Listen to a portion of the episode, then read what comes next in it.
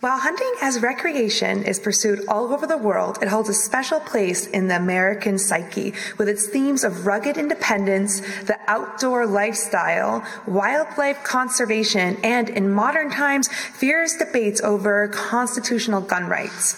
In the 19th century, sport hunting grew in popularity as sweaty dwellers sought the restorative values of the natural environment.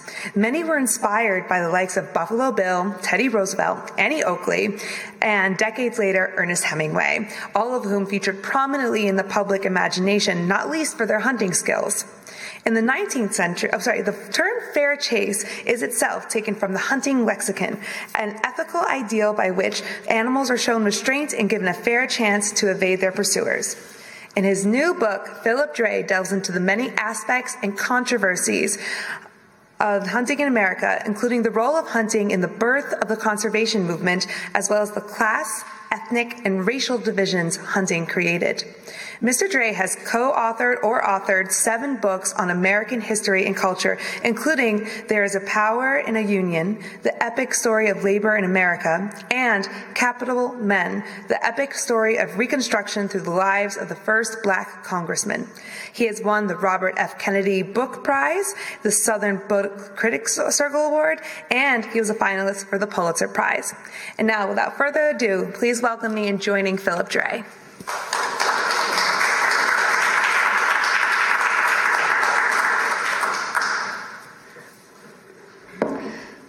Thanks so much for coming out on such a beautiful day, or coming in rather.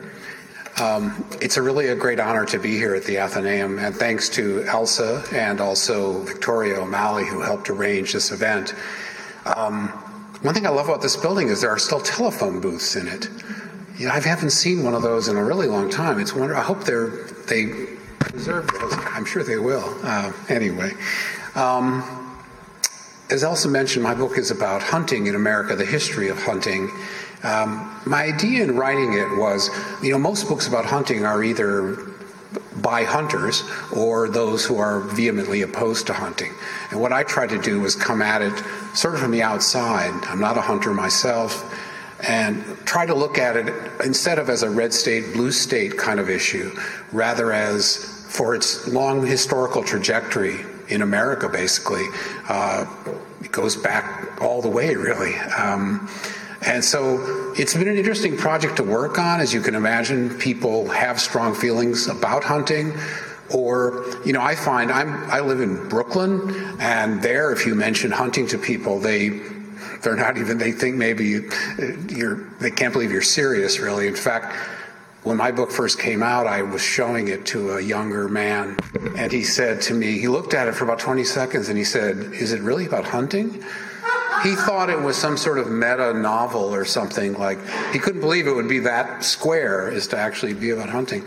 At the same time, if you go out to Montana or Wyoming and mention hunting to people, they look at you like, why are you asking me about this? It's Tuesday. We're going hunting. I mean, they, there's like absolutely no separation or no consideration really of it being anything out of the ordinary. And there, the schools close on the first day of deer season, that kind of thing. It's just, it's part of the fabric of life, really. Um, speaking about it being part of the fabric of life, one thing that's interesting about hunting is there among anthropologists, there's something called the hunting hypothesis, which a lot of hunters embrace. And that's the idea that civilization basically began with hunting. It was the need for people, or even sort of pre human uh, creatures, basically, to work together to coordinate in order to be successful hunters. And that this is really the origins of civilization. Um, there's a lot of pushback from various parties. Some feel that really they were coordinating escaping the animals who were actually hunting them, and so on. Uh, but we know that hunting does go way back and precedes agriculture by hundreds of thousands of years, basically. Um, so it really is when hunters and pro hunting folks talk about it being part of our DNA, that's what they're referring to. Um, and of course, if you talk to hunters, I don't know how many of you are hunters, uh, they often talk about the kind of almost quasi religious experience of being out in nature, hunting, sort of engaging with nature in this very unique way, which is to be become a predator yourself, basically, and to be engaged with anyone who's fished or hunted sort of knows that feeling a little bit. It's not just like taking pictures or going for a hike. You're actually engaged as a competitor in a way with with nature, and a lot of people find that very intoxicating. Um, of course, we also know from prehistoric cave art that hunting, an infatuation with the hunt and with animals, has been around for a very long time. And uh, of course, here in America, what was interesting is it was one of the preeminent forms of genre art in the 19th century in America. If you've ever seen old uh, sideboards in dining rooms that are innately, uh, you know, carved uh, with hunting tableau uh, or wallpaper in old B&Bs, um, everything from bo- boys' pajama patterns uh, to plates, to the pieces of furniture. Hunting was a very popular theme. Um, it later became picked up by the gun industry uh, in what was called predicament art. You know, there's a lot of hunting art still around. It's a lot of it is collectible now, uh, but predicament art was uh, used to sell gun hunting equipment and guns, basically. Just like the term sounds, it always depicted hunters or people out in nature in a tight fix, like a grizzly bear coming around the corner or a cougar or something. Meanwhile, the, the person in the foreground is just realizing that they're in danger and, of course, reaching over for their handy Winchester or Remington, whatever it is. And of course, it's the art leaves it, you don't really know how this is going to be resolved. It can look pretty dire, but of course, the trusty weapon is there, and usually the brand name is very visible. So, um, but that was very common and very that kind of old calendar hunting calendar art, and you'll still see it actually in outdoors magazines. Uh, it's still a very common motif. And I'm going to mention that again in a moment too. It's because hunting. The thing about hunting is that it has a built-in narrative that's very powerful. And people found that to be true not only in art, um, like, say, the Currier and Ives prints, about half of which are hunting scenes, basically, but also in uh, some of the first sports writing in America, which I'll talk about in a second, which also they found that hunting stories were among the most popular stories because it's a great you can you know i'm sure we've all read those stories. They're it's you know a person uh, out on their own they're they're tracking an animal they're stalking the animal might attack them whatever it might be um, but the, that type of literature was very popular in the 19th century and actually still has a, an audience. You know, it's interesting when, writing this book because I, whenever you take on a book project, you always wonder about what you're going to have to look at. And of course, it turned out that every gentleman hunter of the 19th century felt they had to write their memoirs. It's, it's an amazing thing. Both hunt, people who hunted in the U.S. and also who went abroad to do it. Um, and so there's many more volumes of hunting stories and hunting memoirs than anyone could ever wade through, uh, with maps and drawings and all kinds of things. Um, so, as, as Elsa mentioned, really the theme of my book is that hunting, it's really inseparable from American history. It has to do with how we viewed nature and wilderness, westward expansion, the idea of conquest and manifest destiny, and also self reliance and independence as well. And as you know, it's there is no politician, certainly no president, who will not at least pretend to be a hunter. This goes all the way back. Uh, of course, Teddy Roosevelt was our most famous hunter president. He was probably really a hunter more than anything else. But um, you know, it goes back to George Washington. Um, apparently, of course, what he was doing was fox hunting largely in the Virginia countryside.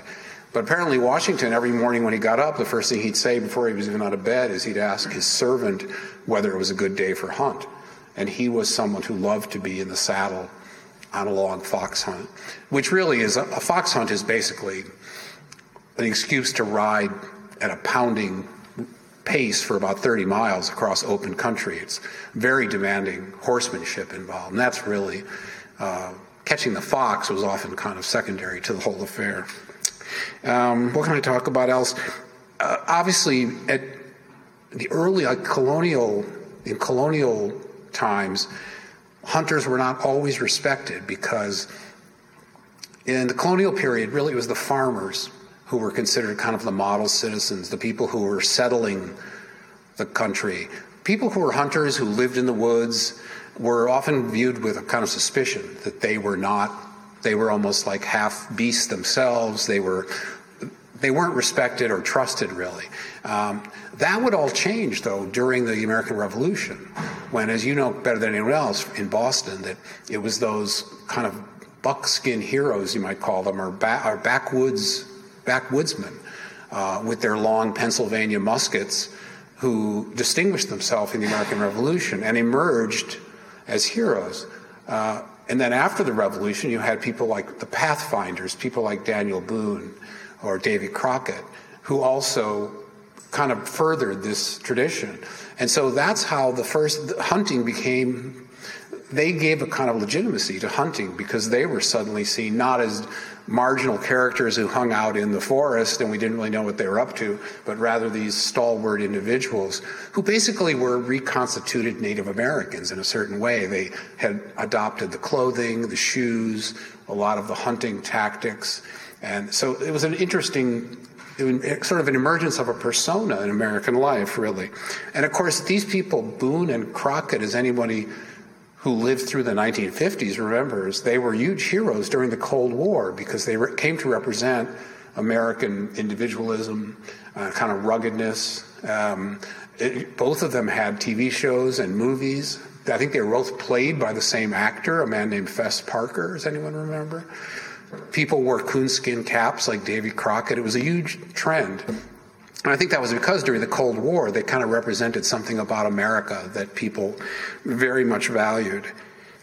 Um, their love of marksmanship, their skill at marksmanship, became a kind of American trait. And that's really where you get the NRA coming in. Uh, after the Civil War, a, a civil a Union general and a war correspondent from New York got together and agreed that the shooting had really been pretty terrible during the Civil War, even though, of course, it was a it was a horrific, horrific war in many ways. That they felt that on both sides, the average soldier or recruit really didn't know how to shoot. And so they thought this was important to that there should be a kind of an organization that fostered good marksmanship. And that's where the NRA was established in 1871 for this purpose. Uh, it was established in New York. They immediately opened a rifle range at a place called Creedmoor, which later became a psychiatric hospital on Long Island. But for many years, it was an old farm that, that they turned into a rifle range. And the interesting thing was, rifle sport caught on. I mean, it's hard for us to imagine having the patience for it, but it actually was a spectator sport. People would come out from New York City or from New Jersey on trains to watch by the thousand these rifle matches against often teams from other countries. Um, and it was very, if you look at the, like the New York Herald coverage of these events, it's very detailed with shot by shot analysis. It's a kind of obsession that we could never imagine in our way, our whole sense of time and space that you would be able to focus on this. Um, but what happened is shortly after the NRA was established, the Irish rifle team challenged, who were the world champions, they challenged America and they said, "Show us what you've got." So of course, right away, then the kind of the early sportsmen and and rifle enthusiasts said, well, we have to, we're the home of Daniel Boone and David Crockett, we have to respond. So they accepted the challenge. The Irish team came to Creedmoor. They had this match that spread over a few days. It was highly dramatic. I describe it in the book. But um, uh, the United States pulled out a very narrow victory. And that itself then was this huge thing that the United States had, within just a few years, gone from being alleged, you know, it was alleged that they were poor, poor shots. They had actually become the world champions at marksmanship. So that in itself, then, I don't know if you remember, I don't know if it's so common today, but there used to be like rifle teams at high schools and colleges. It became a thing that was a recreation, basically, and a lot of people took it up. Um, and eventually morphed into trick, a lot of trick shooting, which was, again, a type of entertainment we don't really enjoy or sponsor too much nowadays, but say 100 years ago or more, it was the kind of thing that, say, here in Boston, people would get together to see, to pay money for, to see people do trick shots behind their back in a mirror, and so on. Um, you know, the story is that when the United States entered the First World War, General, they said to General Pershing, "Well, what do you, you know, what, what do you need? Airplanes, tanks? Tell us what you need." And he said, "Well, all we need, we're Americans. All we need are rifles." And of course, they went way beyond that. But that was the kind of confidence that someone like him had, and many people did, in the idea that Americans would always be like the Minutemen, basically. Um, another very important person in all this was a, uh, an Englishman named Henry William Herbert, uh, who came. He was a kind of a kind of a rascal, basically. He was in line to become an earl in England, but he was sort of far down on the line of succession. He got impatient. Uh, this is around the 1820s, 1830s. Uh, he also ran up a lot of gambling debts. He was a kind of a, he loved field sports in England. He was of the gentry, uh, but he was, uh, he got in hot water. And it's still not 100% clear what it was exactly, but long story short, they used to have a term remittance man for somebody like him, which was someone from Britain who had disgraced the family, basically, and the family would pay for him to come to the, to the new world. Like, send a letter, let us know how you're doing, goodbye. And so that's what happened. They sent him over. And he was someone who was very, very, you know, a romantic. He wanted to be the next Walter Scott. So he began writing these epic novels that were horribly turgid even though he was very smart and a good writer and had classical education, he was teaching classics at a boys' school in lower Manhattan. But his novels didn't sell. Even Edgar Allan Poe, who was one of the leading critics of the time, just savaged him and said, "Oh my God, he's intolerable. You can't, you can't, we can't even have him here. We have to, you know, whatever." The miracle, though, was that he, uh, in his desperation, he had friends. There were these kind of very nascent or early sports magazines, mostly that covered what they called turf action, which was horse racing at the time, which was one of the few sort of legitimate sports. A lot of the other sports were called the fancy, meaning, which was an odd term. It really meant they were these awful sports like ratting and cockfighting, uh, bear baiting, things that were done in basements, we usually with gambling, that people so, you know, decent people really did not want to have anything to do with. So horse racing was one thing that people did enjoy, and field sports, hunting and fishing, became another one. Um, what happened is friends of his said to Henry William Herbert, "Look, why don't you leave off trying to be the next Walter Scott? Why don't you write some of these uh, woodland tales, as they called it? Since you grew up, you know all about the outdoors, hunting, you whatever." You grew up in the English countryside and so on. He he became a very successful, he, really America's first successful sports writer.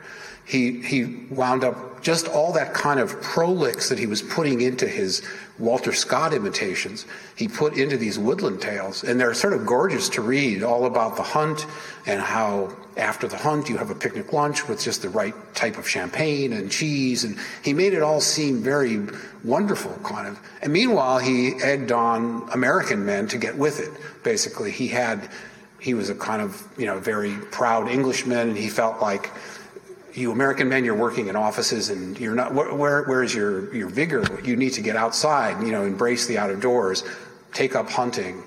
And so a lot of people were influenced by his writing. He changed his name to Frank Forester as his pen name, um, which he then was known by. And he was so popular that there were Frank Forester clubs uh, that started uh, and so on. Um, and he became quite a force in terms of also suggesting some of the early game laws as well. Um, and that's where we get to the concept of fair chase, which is the title of my book, which fair chase was a term, the English called it true, true sportsmanship. What it meant basically was that hunting was only legitimate or ethical if the prey had a chance to evade the hunter. So, in other words, there were a lot of rules that one was obliged to observe. For instance, if you were going to shoot water birds, you couldn't shoot them when they were in the water. You had to wait till they took flight. Uh, you weren't supposed to just shoot randomly, but rather aim at one individual bird. Uh, you weren't allowed to chase deer, have dogs chase deer into bodies of water because, of course, then they become almost immobilized and they're easy. You could just row a boat up to them and hit them over the head with an oar, and that people consider that a way to harvest a deer, as they said. But of course, hunters, the true sportsmen, said no, that's not. So that's that's really where fair chase came from, and it became ensconced really as an ever growing list of things that were really not ethical and not allowed. Um, and it's a list that still is around. It kind of the Boone and Crockett Club, which was started by Teddy Roosevelt in the 1890s, um, is still with us and still publishes. Of course, today the fair rules about fair chase involve things that never existed in the 19th century, like drones, trail cameras, cell phones, uh, using sophisticated baiting techniques, things like this, which so they're always having to update it basically to remind hunters that there's only so far you can go and this way are, are supposed to go. Um, and interestingly enough, one thing about fair chase, well, there's a lot of interesting things about fair chase. One is that the promoters of it believed that what was so powerful about it was that you had to, it was like self enforcing. In other words, you were out in the woods by yourself what you did, obviously, you could cut, you could make do a lot of shortcuts if you were of a mind to. But the, the idea was by adhering to fair chase, you were it was sort of character building basically. You were better than this. You were rising. You were out of respect for for the for the game that you were seeking. Um, of course the other thing we'll get to is too is that fair chase really that's kind of where the conservation idea came from. In other words fair chase was a very powerful ethos. Um, and it's kind of interesting when you look, it's too bad that a lot of other areas of American endeavor didn't have a similar kind of code of ethics, whether it was like mining, um, all kinds of others like industries, say, maybe forestry. There really was no, it was really like the, literally the Wild West. Whereas hunting very early on did have this code of ethics.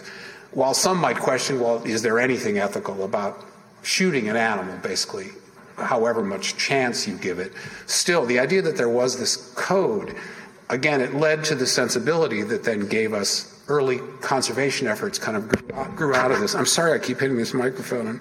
Um, this was uh, one thing, it's hard to fathom in a way now, but remember that this time there was very few, there was no baseball or football or bicycling or a lot of other activities that we now take for granted. So hunting as a sport took off. It was a huge fad. Um, there were stores up and down Lower Broadway. I know there were some here in Boston as well, like sporting goods stores. They sold guns, every type of gentlemanly accoutrement you would need to go up to the Adirondacks or in the Berkshires or wherever you might go. Um, and the idea was that you it, this was reinforced over and over again that you were vigorous, you were virtuous to be hunting, uh, you were doing something good for your health, basically, because there were all these testimonials about I went hunting for two weeks in the Adirondacks and I came back and my tuberculosis was gone, or consumption as they called it then. There were all these kind of all these arguments for it. Um, one was actually religious. Um, there was a concept they called muscular Christianity um, which was actually fostered in part by someone who was right down the block here at the Park Street Church. There was a, a minister named William Mur- uh, William um, William Murray, and his nickname was Adirondack Murray because he loved the Adirondacks so much. They called him the shooting parson. He loved hunting. The story is, is that he would bring his shotgun to the church right here and put it next to the pulpit. I don't know if that's really true, but but he was a huge advocate for people, muscular Christianity. In other words, what he worried about is like, we don't want a bunch of weaklings or striplings. Our men, even though you're a Christian, you shouldn't be sitting around just like, whatever, you know, burning the midnight oil, reading biblical texts or whatever. Get out there. Uh, and he was seconded by this in another famous Bostonian, uh, Thomas Wentworth Higginson, who wrote extensively about this concept of muscular Christianity in the Atlantic Monthly. Um, the, uh, of course, the the downside to all this was there was a, a huge uh, outpouring of interest in hunting, buying equipment.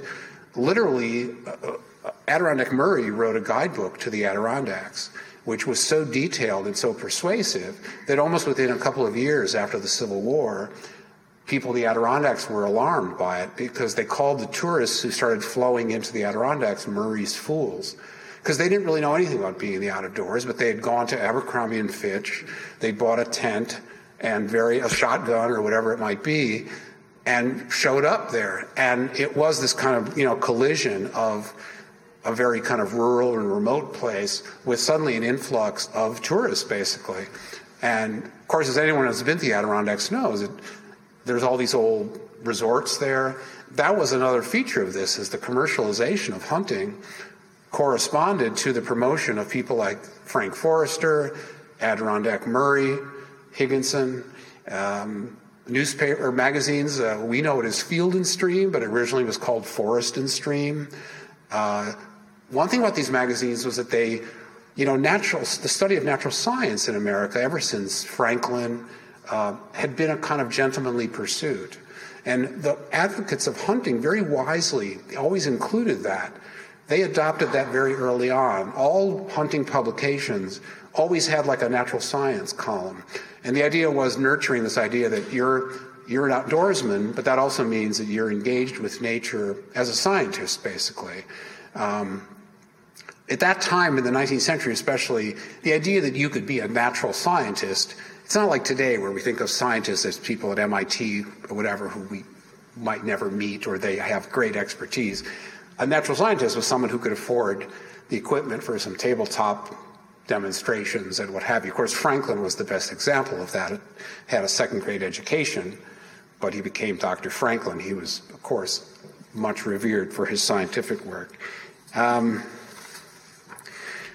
where else can we? One thing I should mention is that women were not left out of the hunting trend at all. Um, part of the part of it was, of course, their own interest in it. They wanted to go to the out of doors as well. They, you know, this was during the Romantic era when the fear of the wilderness had more or less dissipated. The idea was people wanted to begin seeing the sights, going to Niagara Falls, going to the Adirondacks. Railroads were beginning to take people there so that going to a place like Saranac Lake, say, was not such a daunting endeavor. Um, but there also was a kind of canny uh, effort on the part of the hunting publications, the periodicals. There was one called Spirit of the Times, Forest and Stream. They often encouraged women because they wanted to protect the idea. American hunting was taking on this interesting character of being part Daniel Boone and Davy Crockett, but also part Frank Forester, part British elites. And, and, so they wanted to, by having women involved, they felt that that would reinforce the idea of hunting as a refined, not like, that it wasn't barbaric or crude, but rather a refined pursuit. And many women distinguished themselves as, as hunters. Um, of course, they would often invoke, they would call them Dianas who was the Roman goddess of the hunt. They say, oh, there are some Dianas going to the Adirondacks this weekend. Um, and there really, there turned out to be several women who were actually very pivotal to this development in hunting. One was uh, a woman named Frances Palmer, who was an illustrator, an artist for Currier and Ives. She, I think, created about 200 famous Currier and Ives prints and because she was a lithographer as well, she not only was the artist, but she could also do the lithograph, which meant that she could ensure its high quality. No one knew at the time she was the only woman who Currier and Ives employed. And it really wasn't until many, many years later that this even became known to historians of the Currier and Ives catalog. Because all her work, most of it was of racehorses, steamboats, hunting scenes, and so on. Um, but she was one of the most successful Currier and Ives artists. And actually, some say she was the first woman artist to support herself with her art in America. Uh, she was very successful in her lifetime, actually supported her whole family with her income from Currier and Ives. I think she would just sign the work F. Palmer. I don't, no one really knew for sure at that time. Of course, the Currier and Ives artists generally tended to be anonymous, but but Fanny, they call her Fanny Palmer. She's an interesting, very interesting character. Another one was um, Martha Maxwell, the Colorado huntress, who basically introduced the idea of animal dioramas in America. She was a woman who took an interest in taxidermy. Um, she lived in Colorado, Boulder, Colorado. To get her specimens, she would get her shotgun and go out and find what she needed. Um, and then she was, her interest in a way was she was she wanted to create a museum that for which she could charge money. She was a businesswoman. And she knew that people loved to come to her house and see her taxidermy. So her idea was to build up a huge collection, which she actually did, and she opened something called the Rocky Mountain Museum of her own taxidermy of animals she herself had collected as specimens, basically. She introduced several innovations into taxidermy. In other words, one was using like a sculpture, a metal sculpture inside the not just stuffing it with straw, but rather making it uh, like a sculpture and then building around that sculpture. It tended to make the finished animal look more animated and allowed her then to take the next logical step, which was to pose the animals in groupings like they would be found in nature. And of course, we're all accustomed to this. You go to a natural history museum, that's the way these tableaux are presented. I think there were other people doing this at the same time, but she was one of the innovators. And she was rewarded for her efforts by being asked by the government to bring her exhibit to the big Philadelphia World's Fair of 1876, which was the centennial uh, exhibit or exposition of the United States. It was a huge event. Um, if anyone has ever read of that era, it was the 100 year anniversary of the country. Uh, there was a huge steam engine there. It was all about progress in the future. But Colorado's pavilion was basically featuring the Colorado huntress. And she was there. She was only about five feet tall. And that she had these, uh, you know, cabinet cards made of herself posing with her shotgun. And apparently it was a huge, big hit and all these stuffed people, you know, that she had like a flowing, there was flowing water through the tableau and all this. So she got huge, huge kudos for this. Um, another woman who also, we, her name is more familiar is Annie Oakley. Annie Oakley started out, she was a child of extreme poverty in rural Ohio, and to help support her family, she, at age six or seven, began shooting. And she proved to be a prodigy at it. Um, she was so good that she was able to basically harvest animals, so to speak, in ways that they were without really hurting the, the idea that they could be sold as food. So she not only fed her own family, but it turned in, she turned into like a young businesswoman, able to market her, mostly shooting birds, basically. But in so doing, of course, she became a sharpshooter. Uh, and when she was a teenager, she began entering into shooting competitions, which again, because of what I mentioned earlier about rifle sport being a popular fad, turkey shoots, contests of shooting were very popular, often for prize money or some such thing. And Annie Oakley distinguished herself at a very early age as someone who was talented beyond all measure. And of course, she wound up being in uh, Buffalo Bill's Wild West which I'll talk about in a second, which was, you know, Buffalo Bill was the most successful buffalo hunter of all time. And when he took his show on the road, he when he got hooked up with Annie Oakley, that was a huge thing because she was even a greater superstar. She became a huge star.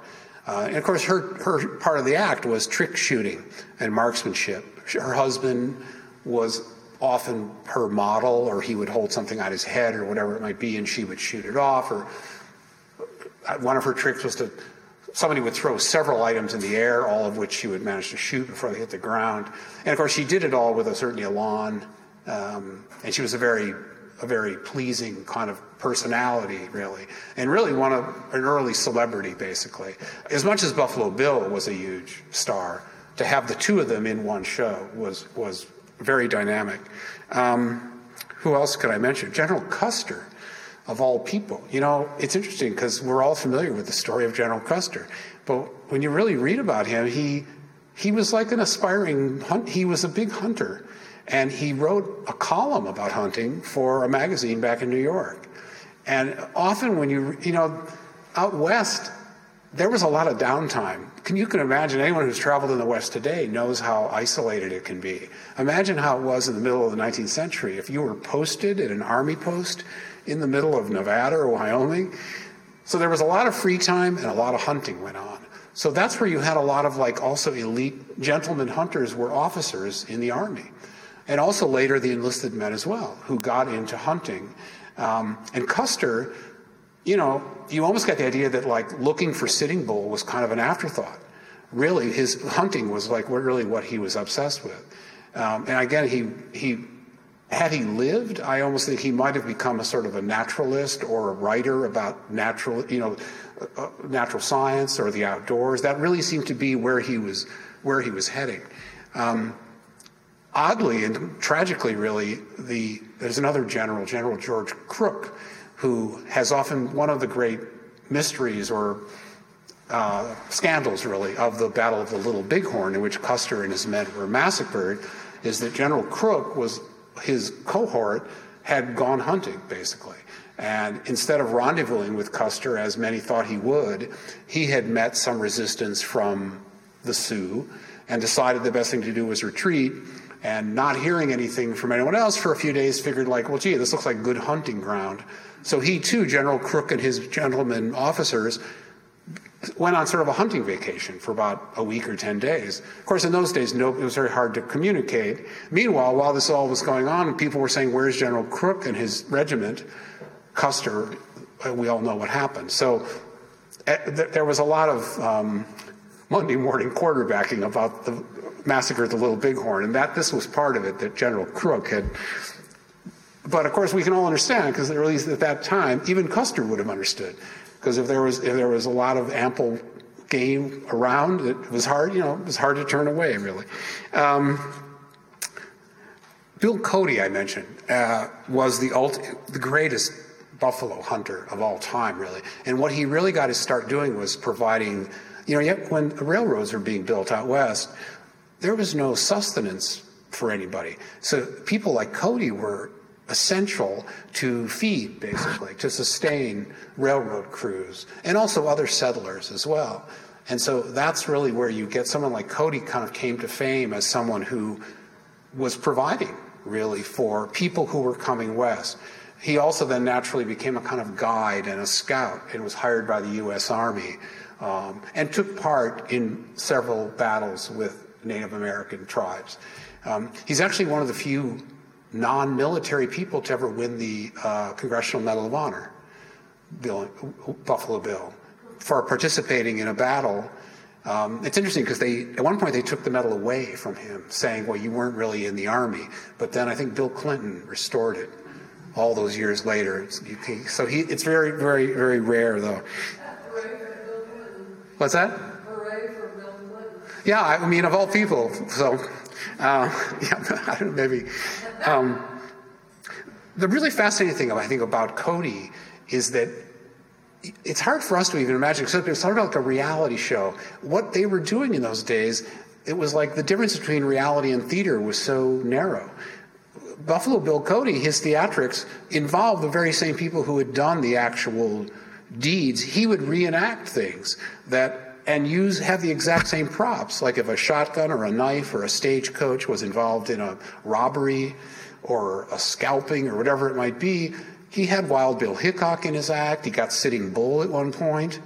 So it was sort of for Eastern audiences and later European audiences, it was this amazing kind of thing to see the, you were seeing the actual people, including Cody himself, reenact murders, shootouts, Indian battles, including the real people who had been involved, including many of the Native Americans who were then hired by Buffalo Bill to ride and and make you know show off their excellent horsemanship in his Wild West show. Which, by the way, I did a little research. I noticed that the Wild West came to Boston in 1903. It was at a place called Mr. Ryan's Field on Sleaford Road. Is Sleaford Road? That's still around, right? Sleaford Road. It's like, must be right outside of Boston somewhere. Sleaford. Um, but the Boston Guardian was very enthusiastic, saying the guttural cries of the Indians, the shrill calls of the Mexicans, the oohs of the cowboys. And then came Buffalo Bill on a magnificent charger, bowing hat in hand with stately courtesy. So for, for Eastern audiences, it was watching this pageant of the Wild West with Buffalo Bill and all these other characters reenacting the, de- the very deeds that had made them heroic in the first place. It was like for Eastern audiences participating in this same conquest of the West.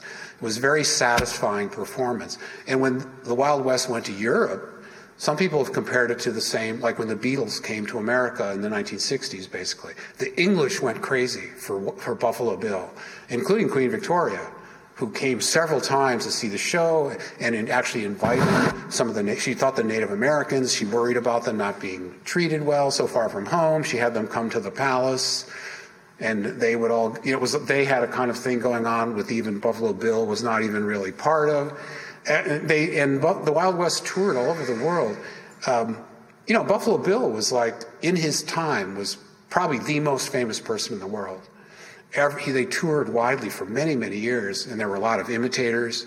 Um, but he was really looked up to as this kind of sort of like America itself, basically. See people seem to think feel about him. Um, what else can I mention that was um, one thing you got you might enjoy just because it was he was a Bostonian. You know, this idea of theatrics was very catchy at the time. And I don't know if you've ever heard of Joseph Knowles. Does that ring a bell?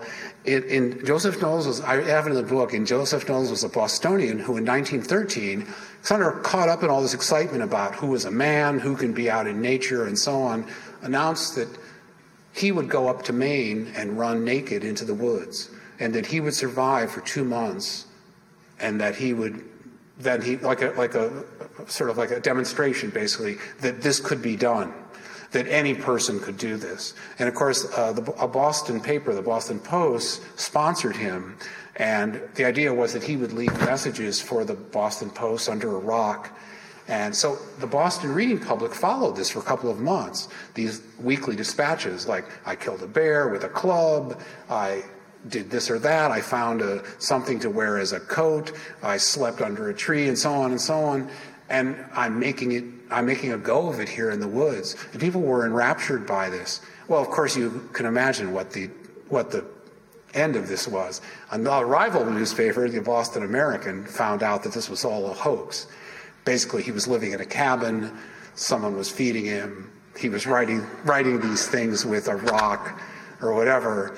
And so it was a big, it was a big, there was a big blow up because then, of course, it proved to be a, a, scandal and he was kind of run out of town. Later, he went to California and sort of tried the same thing again, thinking, well, no one's heard about me here, but it didn't, it didn't work out. Um, okay. You know, the patron saint of hunters is a man named Saint Hubert who um, the story is that he, uh, in the year 700, on Good Friday, was walking in the woods in God knows where, somewhere in Central Europe. Where? Uh, where? In France, in the Ardennes, right? And encountered a all-white deer with an illuminated, illuminated crucifix as on its antlers, and that the deer spoke, and the deer converted Hubert to Christianity. So this was a, he became Saint Hubert, the patron saint of all hunters, and he's still in Europe, especially. There's still a ritual that involves honoring Saint Hubert when you kill an animal hunting. Um, the interesting thing, though, is that the deer also apparently. And by the way, white deer are magical for hunters. They actually exist. They're very rare, but they're they're kind of spooky. And when you see, it's very bad luck to kill one. When you see one, it's it's like, boo, you know, be careful. Um, but one thing about this deer, among other things, uh, having the candelabra on its head, was that it, it spoke to him and basically urged him to be careful about not about exhausting the supply of game. So the deer, even that early date, the white deer and St. Hubert were communicating about conservation, basically. This idea that some limits had to be placed on the number of animals that could be taken. Um, and I just I mention that because, of course, that's really where the hunting story goes next in America. The kind of huge fad for hunting that I described that started around maybe 10 years before the Civil War. By the 1880s, 1890s, some of its leading advocates were throwing up their hands because they were finding that huge populations of animals were, were vanishing. Um, you know, it's funny because when it, a, lot of English and European hunters came to America because of the opportunity to hunt animals that didn't exist in Europe cougars, grizzlies, and buffalo. And it was kind of a joke that they would get off the boat in New York and say, Where are the buffalo? And people would say, "There's no." I think they thought the buffalo were going to be like in Westchester or New Jersey or something, and they'd say, "Well, you have to actually go out to Nebraska to see any buffalo." But seriously, what happened though is by the within a period of about 25, 30 years, because of uh, because of advances in the way buffalo hides could be processed, um, there was a huge market for them in the East, and so buffalo hunters went from killing buffalo for sustenance to killing them basically for their hides and robes. And this began went on on a sort of factory level basically out in the west. And within from herds of millions of buffalo, uh, when William T. Hornaday, who was the head of the Smithsonian Institute, went on his own out to the west I believe in like the late 1880s, he was going to do an inventory of how many buffalo there were. And it actually, he only counted like 1,804 or something like that. How, of course, he could be exactly, I don't know, but he was very sure of himself. But that just dramatizes how rapidly these enormous, what had once been, you know, people would mistake them for a lake. You know, the early people, people who went to the West, say in the 1840s, 1850s, they'd come over a hill and they thought they'd see what they thought was a lake in the distance. It was so vast. But then as they went for it, toward it, they realized um, it was a herd of buffalo. That's how many, how many there were. Um, I should probably move quickly to the end. I'm sorry I took so long to. Um, let me just talk a little bit about hunting today, just because so, that's sort of a logical place to wind up. As we know, hunting is in decline largely. Um, in 1970, there were 40,000 registered hunters in America, uh, 40 million rather. Today, there's 11 million licensed hunters. So the numbers are way down. Um, 50% of all hunters are over the age of 47. So you don't have the young people taking it up. And they say that if you don't hunt before you're 16, you'll never pick it up later. In other words, it has to be something you grow up into, basically. Um, Interesting though, 70% of all Americans recognize and respect hunting as legitimate recreation. Even though you hear a lot of people react negatively to it, most people support it. And I think partly that maybe recently, you know, the hunting community has pushed back a little bit on their the idea of the NRA and guns and the, the hunters insist that their sport is far different. In other words, it's a, basically a single shot sport. Ideally, you only take one shot. Um, so that they feel, and they're very, people, the hunters are very conscientious and they're very scientific and, and stealthy. You have to be. Hunting is really hard. You have to really be dedicated to go out before it's dawn and, and really put in the hours. Uh, so they resent and resist a bit the NRA or the gun, in other words, being associated with sort of the gun scourge that a lot of that we all are concerned about. Um, there have been also there's incidents of like bad publicity. You know, hunters still complain about Bambi. That is, if you really want to get under a hunter's skin, that movie came out in 1942, and you still can get hunt because they feel like that is people. You know, Bambi has almost become like a word. Everyone thinks, oh, Bambi, that's a not the deer. Of course, the innocent deer. Of course, deer are very beautiful. They're among the most beautiful animals in their movements and such. And but the hunters, they resent that because they feel like that's not the real world of wildlife is not like the cartoon Bambi, but Bambi was so it was so everywhere, it was so popular that it's been hard to shake. Um, and also, of course, there are these accidental shootings, one of which happened up, I don't even remember, up in Maine here in 1988, the Karen Ann Wood, a woman outside of Bangor. You know, nowadays what's happening is the farmer hunting grounds are pushing up against exurbs. And so you occasionally have accidents where people are shot by mistake by or by careless hunters. And there was a up in Bangor, there was this infamous case in the late 80s of a young woman who went out in her backyard and was shot by a hunter and killed. And of course, then he was the hunter was uh, not even indicted. Basically, the local there was it set off a huge kind of local versus newcomers kind of tension of like, well, what was she doing walking? She should know better than walk around without an orange vest on. In other words, the hunt, Maine is a huge, it has been traditionally a huge hunting state. So there was this kind of, it became a national story. But of course, those stories don't don't do hunting any good. Um, obviously, the thing with Cecil the lion, the safari hunting that goes on, and trophy trophy photographs. You know, anyone now with social media, as any of you might know, there's often a huge outcry that people are posing, American hunters usually who've gone to Africa are posing with animals they've killed. And on social media, often the pushback comes very quickly. Um, strangely, or maybe not so strangely, it's more more forceful when a woman is involved. If it's a woman, there are many more.